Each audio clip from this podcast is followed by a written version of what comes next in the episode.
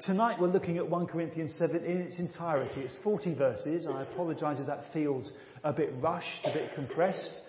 Um, but then the subject is, is, marriage and singleness, and those are topics in which I can guarantee probably to upset more than half of you very easily. So I'll just get the pain over with in one service, okay? and uh, you only have one thing to forgive me for. So let's have the first of our readings from 1 Corinthians 7.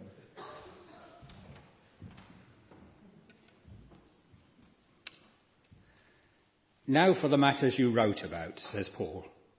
It is good for a man not to marry. But since there is so much immorality, each man should have his own wife, and each woman her own husband. The husband should fulfill his marital duty to his wife, and likewise the wife to her husband. The wife's body does not belong to her alone, but also to her husband. In the same way, the husband's body does not belong to him alone but also to his wife.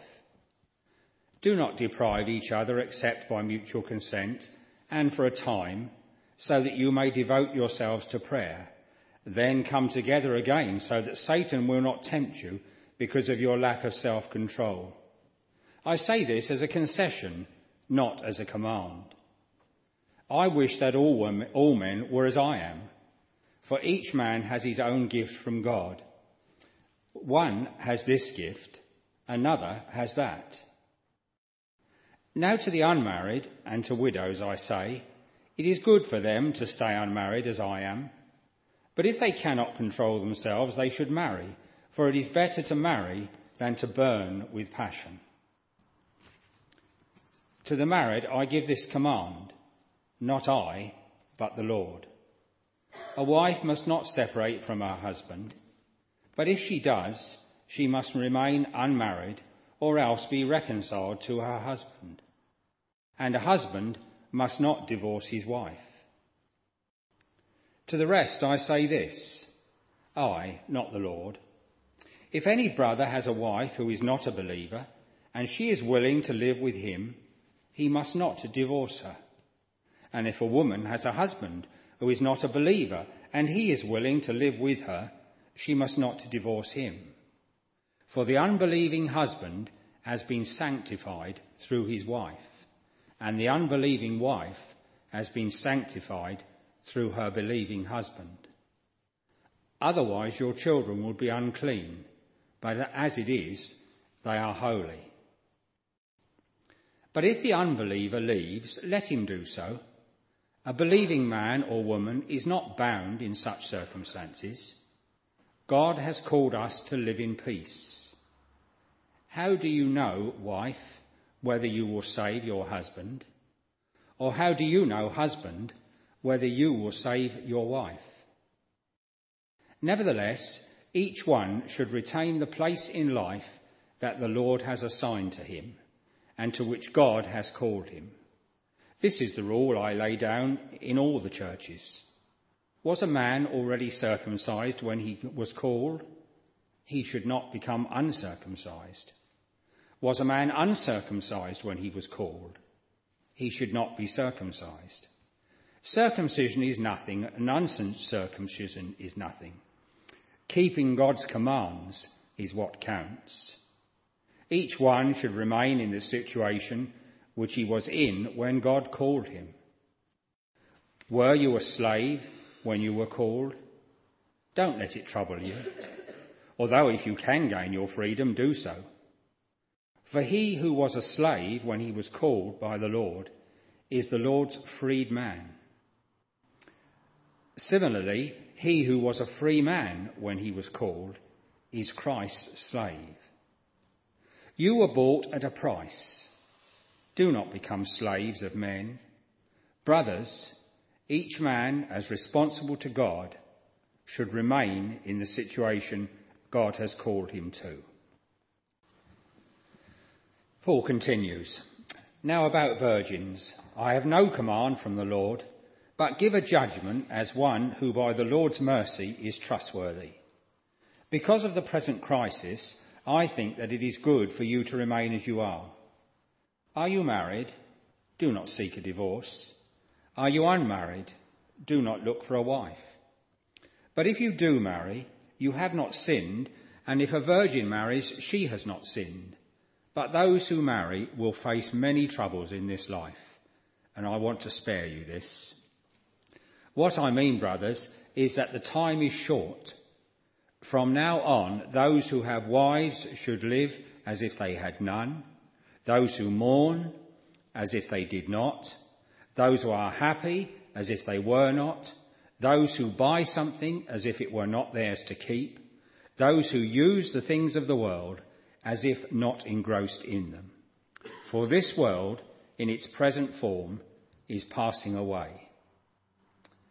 I would like you to be free from concern. An unmarried man is concerned about the Lord's affairs, how he can please the Lord. But a married man is concerned about the affairs of this world, how he can please his wife, and his interests are divided. An unmarried woman or virgin is concerned about the Lord's affairs. Her aim is to be devoted to the Lord in both body and spirit. But a married woman is concerned about the affairs of this world, how she can please her husband. I say this for your own good, not to restrict you, but that you may live in a right way in undivided devotion to the Lord. If anyone thinks he is acting improperly towards the virgin he is engaged to, and if she is getting on in years and he feels he ought to marry, he should do as he wants. He is not sinning. They should get married. But the man who has settled the matter in his own mind, who is under no compulsion, but has control over his own will, and who has made up his mind not to marry the virgin, this man also does the right thing. So then, he who marries the virgin does right, but he who does not marry her does even better. A woman is bound to her husband as long as he lives. But if her husband dies, she is free to marry anyone she wishes. But he must belong to the Lord. In my judgment, she is happier if she stays as she is.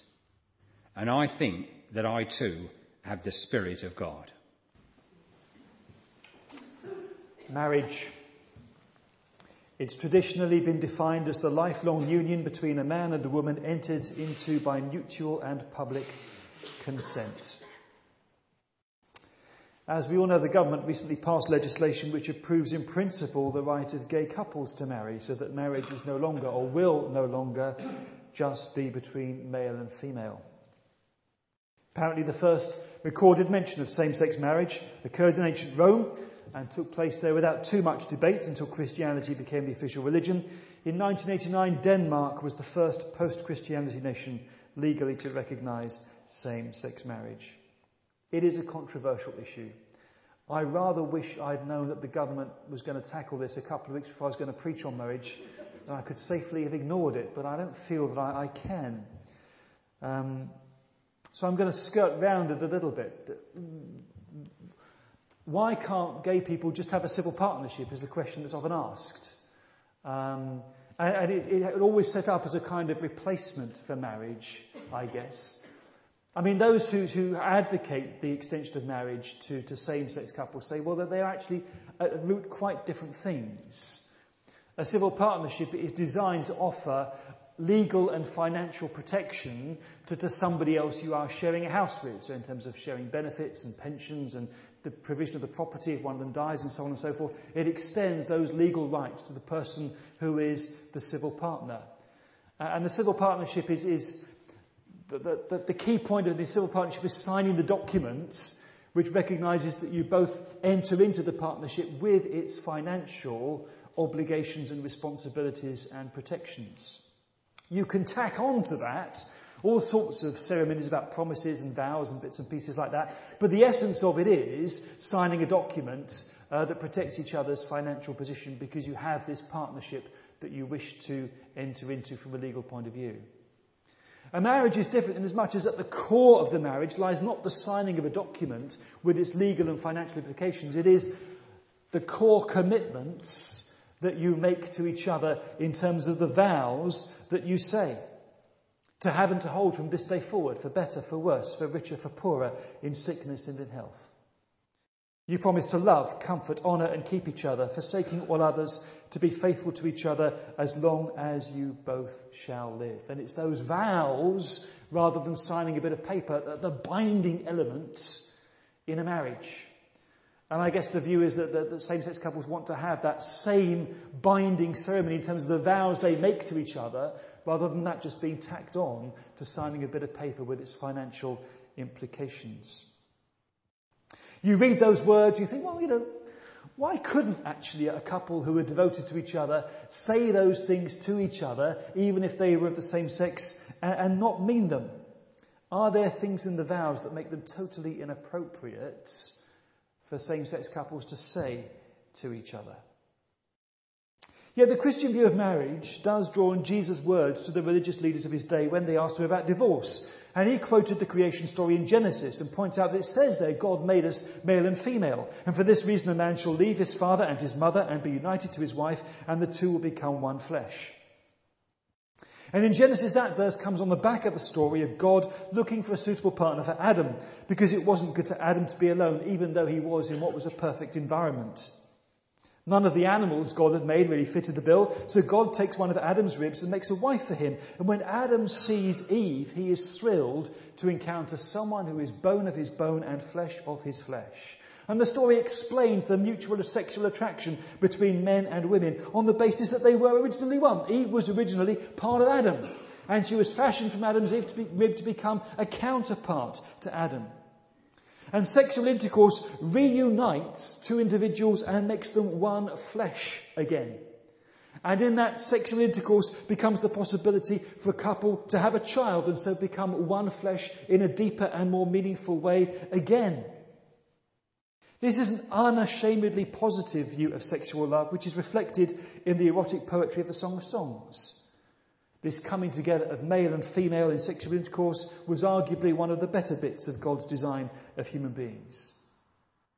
And there are aspects of that that, that can't really be reflected in same-sex relationships. There is no possibility of reuniting what was originally one and making two one again in that same sense. You can't get that complementarity in, in the same sense as there is in the Genesis story. Nor is the possibility of having children. And if you make the Genesis story foundational to what marriage is really all about, and particularly, I guess, if you take it as a, a factual record of how God did make Adam and Eve, and that was his blueprint for, for, for male and female and marriage and relationships, then you are going to have understandably legitimate problems with the government saying, well, marriage can apply equally to couples of the same sex as it can to men and women. Because if your image of marriage is defined by that story in Genesis and what was originally one being separated and joining together again, you aren't going to be able to relate that to same sex relationships. So a lot of it boils down actually to, to the story in Genesis and how foundational that is to marriage. I would want to say though, that whatever the government does in terms of redefining marriage, a good heterosexual marriage is still going to be a good heterosexual marriage, no matter what the government says about other marriages. And if all this debate about what marriage entails begins to focus people's minds on what marriage really should be about, beyond the fairy tale wedding and the very expensive honeymoon, then that may not necessarily be a bad thing, perhaps. In 1 Corinthians 7, Paul addresses the church on the issue of, the, on the issue of marriage and singleness.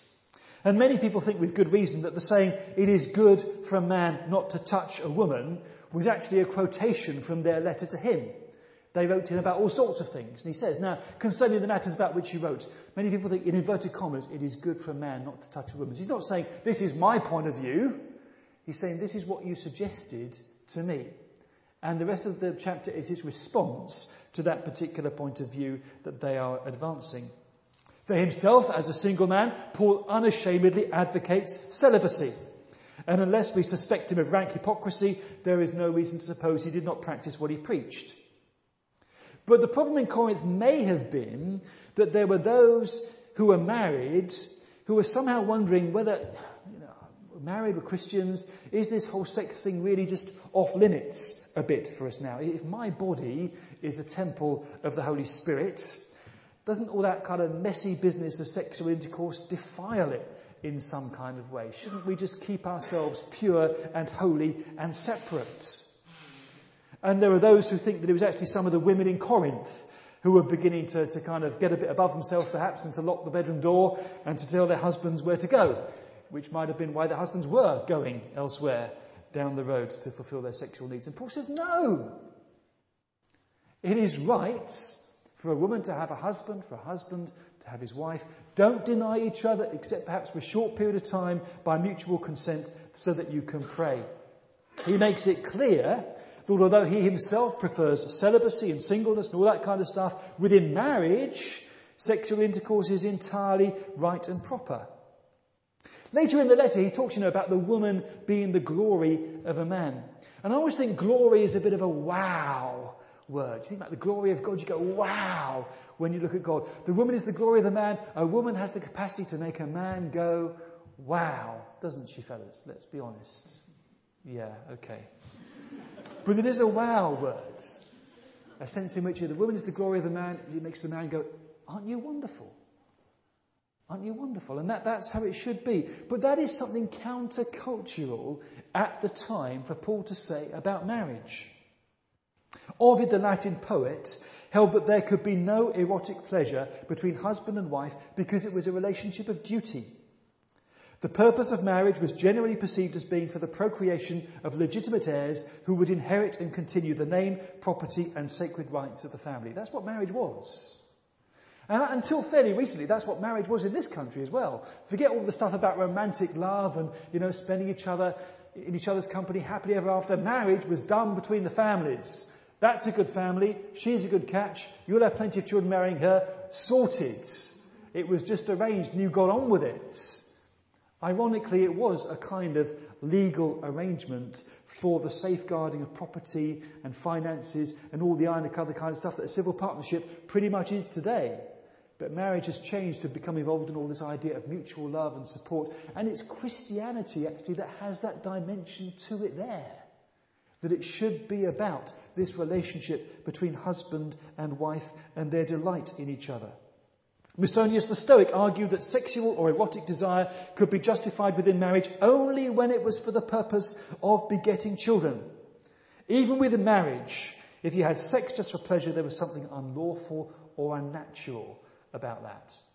And all that kind of spills over then into, into, the Roman Catholic idea of original sin from Augustine, who said original sin is passed down from parent to child because when, when parents have sex, they, they, they lose self control and there's an element of pleasure in it, and that taints the whole process. And original sin is passed down from generation to generation because of that concupiscence, because of that desire, because of that loss of control. That's the problem, he said. So technically, if you could do it without enjoying it at all, purely for the purpose of having children, that was the best way. But that's not the biblical picture of how sexual intercourse should work. Paul affirms its place within marriage as part of God's purpose and intention. And within a relationship of, of total love and total commitment, there is the idea that there should be that complete self giving to somebody else without reservation or holding back, and being able to delight in each other in that way. Paul even goes so far as to say that the wife doesn't own her own body. Her body belongs to her husband. And the husband doesn't own his own body. His body belongs to the wife. If you're married, Paul says you own, you have authority over the, the body of the person you're married to. That's quite a scary thought, actually, isn't it? It adds a whole new dimension to those words in the marriage service. All that I am, I give to you. You are handing over the rights over your own body to somebody else. So you better be pretty sure that this is a person you can trust. That's the point. You better be sure this is a person who will repay your complete trust of them with 100% love for you and for your well-being. You know, want to know why Christians have this hang up about sex only being for marriage? Look no further than the high view represented here of just what being one flesh entails. It is a complete handing